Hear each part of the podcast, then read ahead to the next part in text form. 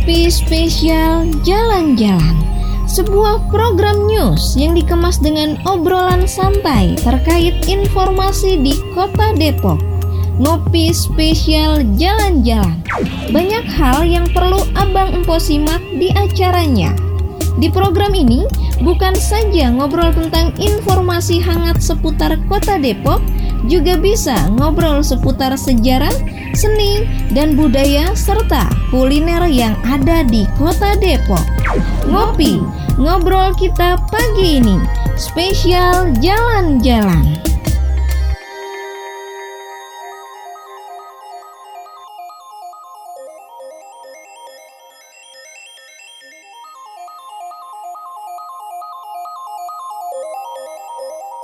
107.8 FM Dapur Remaja Radio. Assalamualaikum warahmatullahi wabarakatuh Abang dan Po.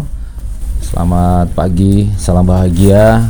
Di acara ngopi spesial jalan-jalan kali ini Saya bersama rekan siar yang bertugas Mengucapkan selamat pagi dan semangat terus Karena memang kondisi cuaca setiap harinya cukup ekstrim. Untuk itu Abang dan Po wajib untuk uh, menjaga kesehatan. Dan hari ini acara ngopi spesial jalan-jalan kita hadir ke Dinas UMKM Kota Depok. Dan tadinya kita memang ingin bicara secara langsung kepada kepala dinas. Namun beliau ada halangan. Tapi obrolan kita tetap berjalan Abang dan Po seperti biasa di setiap pagi kita hadir di acara ngopi dan kita sekarang sudah berada di ruangan uh, sekretaris dinas UMKM ataupun sekdis. Kita akan ngobrol bareng di sini sama uh, Bang Jikri Dwi Darmawan. Beliau selaku sekretaris uh, dinas UMKM Kota Depok dan nanti kita akan ngobrol terkait masalah startup uh, ataupun pengusaha baru dan juga perempuan pengusaha baru. Nah, berapa aja jumlah yang memang ditetapkan oleh pemerintah Kota Depok? Ya karena memang ini juga bagian dari program nih Abang dan Po ya. Program peningkatan pemberdayaan masyarakat secara menyeluruh. Nah barangkali Abang dan pun nanti juga boleh untuk uh, kirim WhatsApp bertanya terkait masalah program UMKM. Bagaimana untuk startupnya? Bagaimana untuk mendaftarnya? Bagaimana juga untuk uh, uh, prosedurnya? Ingin menjadi pengusaha ataupun menjadi uh, pedagang yang nanti terdaftar di UMKM. Nah, kan banyak juga nih orang pengen datang tapi banyak yang belum tahu uh, mau dagang apa, mau dagang apa, biasa seperti itu. Ya, nanti Abang dan Po boleh kirim email ke Dapur Remaja ataupun WhatsApp Dapur Remaja Radio. Dan hari ini Abang dan Po ya kita akan langsung aja ngobrol sama Bang Jikri. Halo Bang Jikri, halo apa kabar? Assalamualaikum. Waalaikumsalam warahmatullahi wabarakatuh. Alhamdulillah kabar baik. Sangat Alhamdulillah ya Bang Jikri ya. Nah, uh, terkait dengan uh, program startup seribu perempuan pengusaha, perempuan pengusaha hmm. bisa dijelaskan dulu nih uh, startupnya yang lima ribunya terus juga perempuannya bisa dijelaskan dulu di okay. situ bang. Ya, sebagaimana kita ketahui ini sebenarnya adalah program janji kepala daerah terpilih ya. Yeah. Jadi ada tagline yang disebut dengan 5000 mm. uh, pengusaha baru atau startup mm -hmm. dan 1000 perempuan pengusaha. Mm. Gitu. Jadi ditargetkan selama kepemimpinan kepala daerah yang sekarang mm. kita akan menciptakan 5000 wirausaha mm. baru mm. dan garis miring startup dan 1000 perempuan pengusaha. Mm. Ini dipisahkan bukan berarti yang 5000 itu nggak ada perempuannya justru hmm. pada kenyataannya yang 5000 itu pun banyak perempuannya banyak perempuannya ya jadi tapi memang dikhususkan untuk yang 1000 perempuan pengusaha karena hmm. itu berbeda sasaran hmm. untuk yang 5000 kita bagi menjadi lima tahun pada awalnya akan hmm. tetapi karena uh, ada dinamika ya hmm. ada nanti ada uh, apa namanya proses politik yang hmm. maju ya ada pilkada serentak dan sebagainya akhirnya hmm. kita akselerasi ini oh. harus dicapai dalam jangka waktu tiga tahun hmm. gitu jadi ditargetkan tahun 2024 ini sudah tercapai 5000 hmm. dan 1000 uh, tadi itu perempuan ya perempuan hmm. untuk yang 5000 uh, wirausaha baru hmm. di dalamnya juga termasuk startup teknologi ya dalam yeah. arti pengertian startup yang teknologi hmm. di sana juga masuk di sana akan tetapi mungkin eh, kebanyakannya memang adalah wirausaha baru eh, UMKM dan dari 5000 itu sebagaimana eh, gambaran yang terjadi sebelum-sebelumnya memang yang paling banyak adalah kuliner. Kuliner. dari sisi usahanya kebanyakan kuliner yang kemudian ada craft dan eh, fashion itu tiga jenis usaha terbanyak dari UMKM pada tahun ini kita mentargetkan 1750 untuk wirausaha baru dan 350 oh, peserta untuk dilatih menjadi perempuan pengusaha. Jadi total 2100 2100 dan ini sudah dilaksanakan pelatihannya. Eh, terakhir kita laksanakan di Margonda ya di di salah satu hotel di Margonda. Dan eh, memang ada beberapa penyesuaian karena pada saat pelatihan ada ada aja ya yang nggak bisa sehingga kita yang nggak bisa itu kita buat kelas susulan agar tetap tercapai 2100 eh, total dari wirausaha baru dan eh, perempuan pengusaha. Adapun yang perempuan pengusaha itu disebut terpisah karena memang dari sasarannya berbeda. Dia menyasar perempuan kepala keluarga atau PK ya. Hmm. Perempuan kepala keluarga adalah perempuan yang dia menjadi tulang punggung ekonomi di keluarganya. Bisa karena suaminya sudah mangkat ya atau karena suaminya tidak memiliki kemampuan untuk eh, berekonomi. Sehingga eh, perempuan ini menjadi kepala keluarga dan kita menyasar itu untuk kita latih dan mudah-mudahan bisa berhasil menjadi pengusaha. Ini yang termasuk dari seribu itu. Ya itu yang seribu Yang perempuan seribu itu pengusaha. ya, perempuan pengusaha. Uh, untuk mengejar target dari itu tadi kan ada 1700 ya. Ya 1750. 750. Nah, ini untuk mengejar target 1750 ini upaya apa yang terus dilakukan? Kemarin kita sebelum pelatihan itu melakukan roadshow sosialisasi di tingkat kecamatan karena biar bagaimanapun nanti eh, pesertanya adalah dari warga kita di masyarakat ya. Kemudian sebelumnya kita telah merekrut pendamping dan pendamping ini juga terlibat dalam proses seleksi termasuk membantu teman-teman untuk melakukan pendaftaran karena pendaftaran harus mengisi formulir secara elektronik ya. Iya, iya. Jadi enggak lagi dengan kertas, Manual ya. ini enggak lagi dengan manual kalau ribuan ya. Kalau elektronik tuh me- melalui apa? Uh, untuk websitenya? yang kemarin kita eh, untuk pendaftaran yang kemarin kita masih menggunakan Google Form tapi untuk Iya. ke depan kita masuk menggunakan aplikasi The namanya. Oh, The Crans. Jadi, The Crans. The, The ya. Depok Kreatif Energik Mandiri. Gitu maju. Seperti itu. Jadi itu memang nanti menjadi semacam mudah-mudahan kita berharap dia juga menjadi semacam pusat datanya Mm-hmm. UMKM.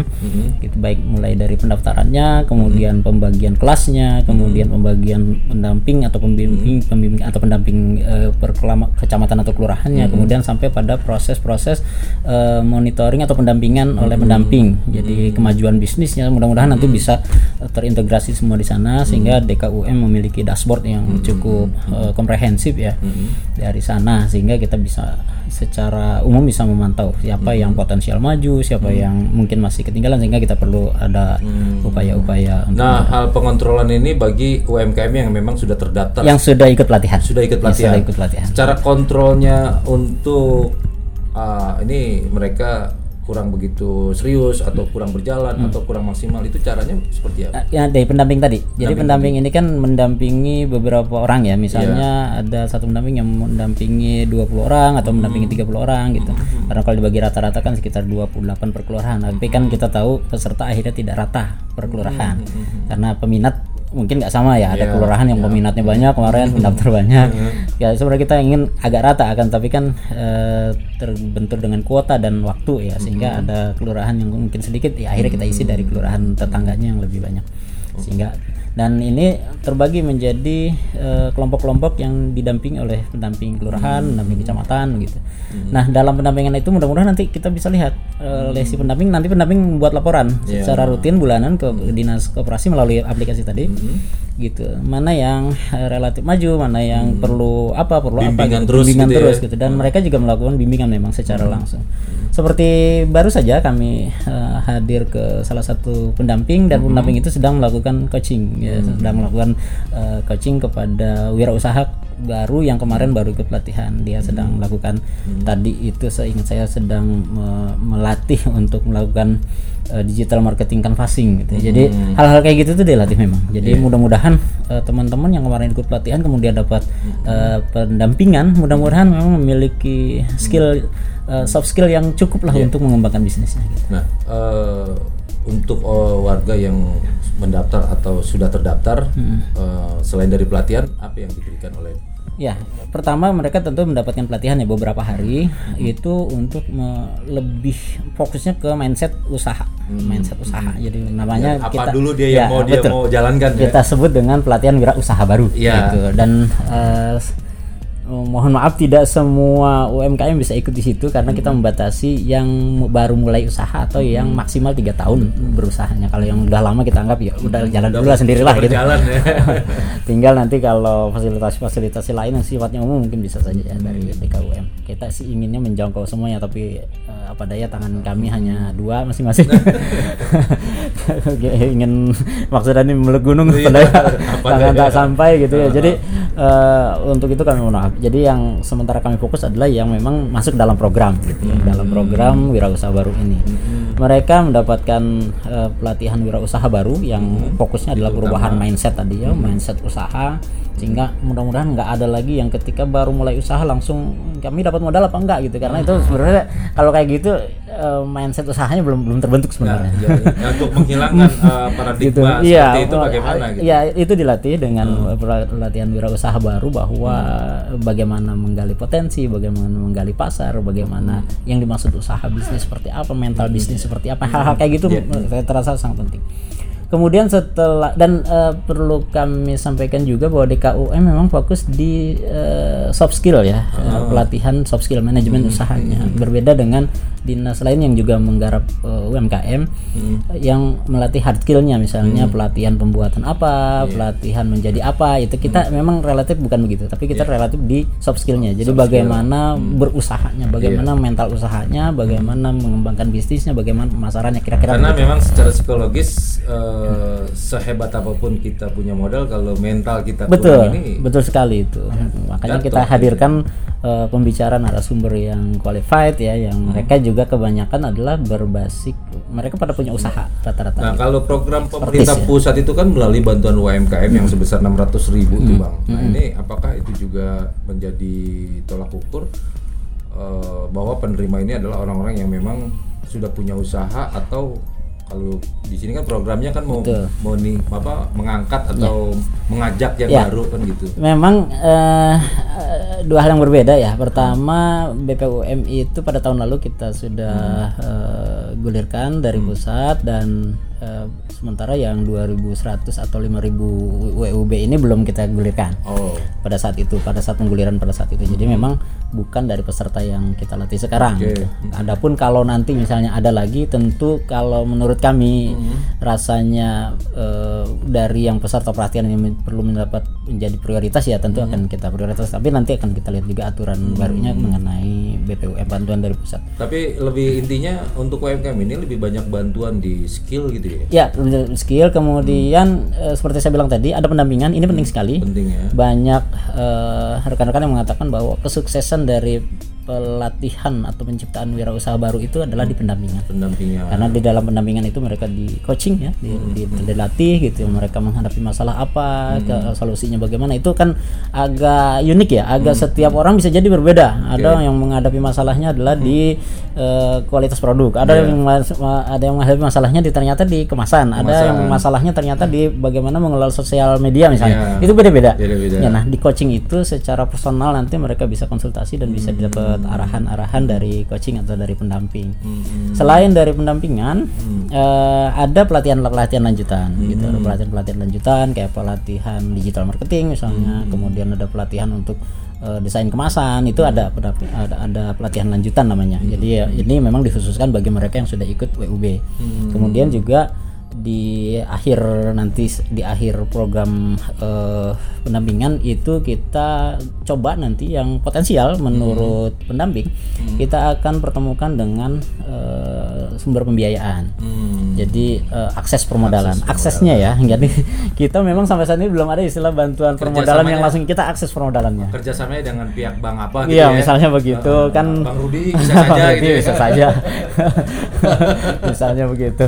Nah, Atau itu, seperti kalau itu. kan terkait dengan masalah eh, pelatihan, pendampingan, Hmm. terus juga ya tadi modal usaha juga tadi sudah disinggung sedikit. akses permodalannya. Nah, kira-kira nih Bang nih terkait dengan UMKM khususnya di Kota Depok ini kan masih sedikit atau bahkan belum ada sentral khusus bang. Oke. Ada nggak wacana atau memang nih Depok ini pusat UMKM atau bagian pusat uh, senderamata jajan dan segala macam ada di sini. Ya. Nah ini kira-kira kalau kemarin kan ada sedikit wacana di bagian barat nih. Iya. Nah, nah ini seperti apa ke depannya? Nah, pertama wacana itu tentu saja ada, tapi Hmm. memang belum ada yang eh, apa namanya sudah real Hmm. mau dilaksanakan. Tapi wacana-wacana itu terus kita gulirkan. Hmm. Kemudian pemerintah dalam hal ini kepala daerah dan Hmm. perangkat-perangkatnya juga sudah concern dengan hal ini. Hmm. Bahkan ada satu janji wali kota juga yang yang eh, agak mendekati ini ya. Jadi Hmm. misalnya ada pembangunan sport center sekaligus eh, sentra UMKM Hmm. gitu. Jadi eh, lapangan-lapangan olahraga yang sekarang ini masih eh, Minim. Ya minim. Ya, itu akan diperbaiki dibuat sport center di sana. Sekaligus nanti di situ jadi juga jadi pusat UMKM diharapkan begitu. Jadi diharapkan di setiap kecamatan nanti ada. Meskipun nanti dalam pembangunannya tentu bertahap ya. Sekarang masih dalam dalam kajian DOD gitu. Kemudian juga kita sebenarnya punya UMKM Center dan ini perlu kita rebranding kita perlu apa namanya karena memang posisi yang kurang strategis tapi mungkin nanti perlu perlu ada rebranding kita sudah ada pembahasan ke arah sana rebranding tempat. Kemudian juga kita bisa optimalkan beberapa tempat untuk menjadi UMKM saya sudah mendengar izin Pak Wakil Wali Kota sudah menyampaikan secara lisan tapi kami belum ya artinya harapan ini eh, ke depan ya kita berharap mudah-mudahan ini boleh nih saya sampaikan. Jadi Karena gini uh, secara mutualis simbiosis ya, Iya, iya. simbiosis. Iya. Uh, warga ini dituntut atau memang punya niat, terus juga memang uh, diberikan sarana dan fasilitas oleh pemerintah Iya. terkait dengan masalah pelatihan dan masalah pendaftaran dipermudah. Mm-mm. Tapi setelahnya mereka berhasil di situ, Iya, gitu. keluar dari situ mau ke mana nih? Minimal ada misalkan minimal ya biaya keringanan kontrak betul. selain punya tempatnya kan kalau sentral itu kan minimal Betul. keringanan kontrak Betul. kan gitu. Dan kita berharap sentra yang yang seperti itu ya memang eh, bisa mendatangkan pasar ya, Iya. gitu. bukan sekedar ada tempat tapi sepi. Misalnya kita nggak pengen begitu sebenarnya. Itu yang kita inginkan ke depan dan memang ini harus berkolaborasi dengan banyak pihak, dengan antar perangkat daerah yang lain, kemudian antara pihak swasta, gitu, pihak eh, apa pemerintah pusat misalnya.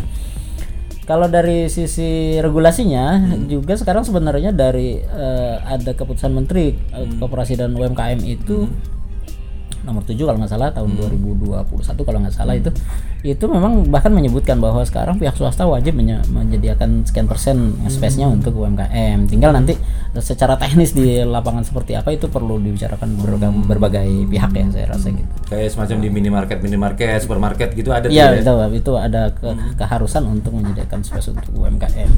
Kemudian eh, ya tentu berbagai pihak ya. Ta- Tadi saya sebutkan Pak Wakil Wali Kota kabarnya sudah ada sounding sounding dengan beberapa eh, potokan besar ya yang mungkin dia strategis dan bisa menjadi semacam pusat UMKM untuk Kota Depok.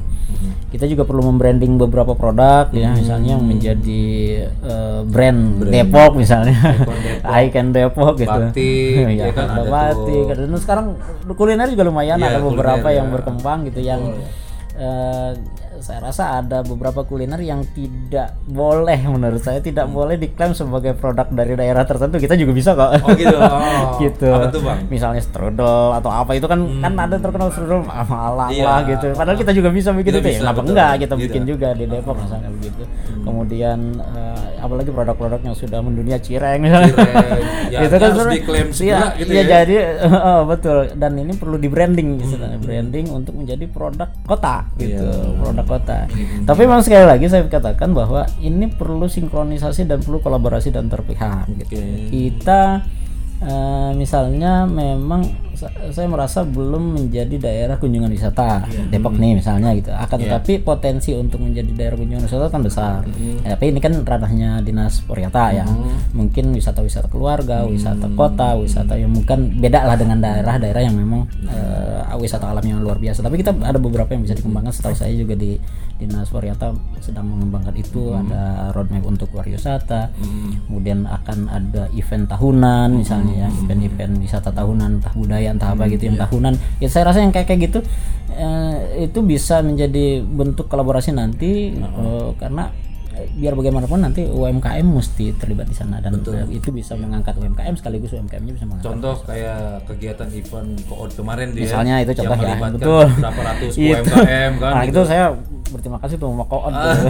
dan ke dan kiranya Koon itu menjadikan agenda tahunan gitu Iya. ya apalagi bisa lebih Ya, benar-benar bisa dia lebih terkolaborasi lagi loh luar biasa bisa menghidupkan uh, sentral-sentral Betul. UMKM yang ada di sekitar juga gitu ya. Iya, betul Oke, Uh, barangkali uh, harapan yang paling ditekankan untuk uh, masyarakat atau ya pengusaha yang sudah terdaftar di Hmm. uh, apa, dinas UMKM tersendiri ini apa yang paling terpenting nih? Pertama kalau saya terima kasih atas partisipasinya. Yang kedua eh, manfaatkan semua yang disediakan. Jangan ragu memberi masukan jika ada yang memang dirasa kita eh, belum optimal misalnya kasih masukan agar kita bisa optimalkan. Tapi sabar dan eh, terus berusaha bangun jejaring eh, dan harus sukses. Hmm. Buat apa kita Menghabiskan susah-susah menghabiskan menghabiskan waktu, waktu. uang, tenaga gitu. Kalau nanti pada nggak sukses meskipun memang katanya dari pelatihan 100 ya nggak akan 100 yang jadi. Tapi saya berharapnya semua 100 jadi. Begitu saya berharapnya 100 100 yang 100 jadi, jadi, begitu. Kemudian eh, selain itu tentu saja eh, apa namanya eh, optimalisasi agar dia menjadi sukses itu eh, perlu dibangun ya kolaborasi antar pihak dan eh, rajin belajar ke mana saja. Eh, jangan ngandelin DKUM saja tentu saja begitu. Kami juga berharap eh, dukungan dari semua pihak dari swasta dari komunitas dari eh, ya masyarakat juga warga untuk eh, ya ayo kita majuin eh, teman-teman kita sendiri di Depok. Banyak loh produk-produk yang luar biasa bermutu sebenarnya. Itu mungkin perlu perlu didukung oleh kita. Saya kira itu. Baik Abang dan Pok semua di kesempatan hari ini panjang lebar ya. Sebenarnya ini semi talk show juga kalau kita bicara ya. Hampir 30 menit kita ngobrol. Ya Om Rudi. Kebetulan hari ini kita ditemani sama Bang Rudi. Beliau juga salah satu rekan kita di lapangan ya sebagai jurnalis Kastara ID. Nih ini beliau adalah wartawannya sekaligus pemretnya nih.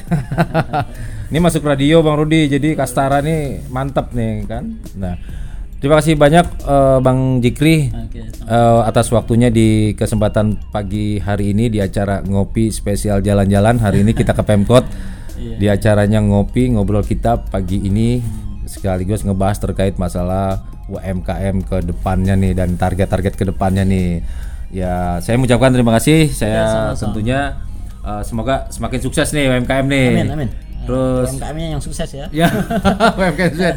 Orangnya juga kudu sukses. Oh, dan dan eh, saya tambahan sedikit jadi Oke. kami cukup merasa berbangga ketika gitu, ketika eh, kami ke satu dua UMKM dan mereka menyatakan manfaat dari yang eh, pelatihan yang mereka ikuti misalnya yang kami datangi memang yang pelatihan tahun sebelumnya kayaknya. karena yang tahun ini kan belum ya Iya. belum, belum kami belum lihat perkembangan Iya. mudah-mudahan di tahun mendatang Mm. lebih banyak lagi yang Lebih seperti banyak itu, lagi. gitu. Jadi eh, ini tentu menambah energi buat kami untuk kami terus bekerja, Mm. membuat apa ya membawa teman-teman biar makin sukses ke depannya. Gitu.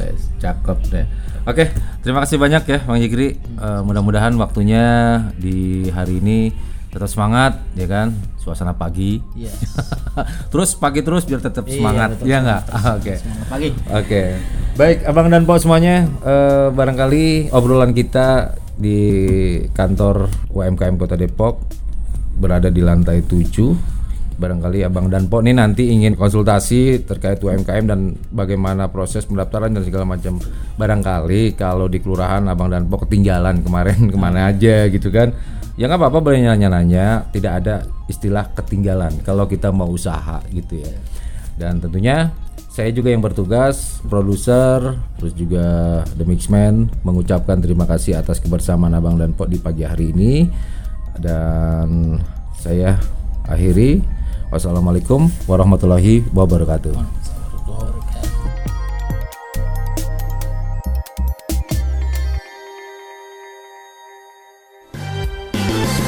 Telusur Wilayah bersama program ngopi jalan-jalan. Banyak hal yang perlu Abang Posima di acara Ngopi Jalan-Jalan. Mengungkap fakta dan fenomena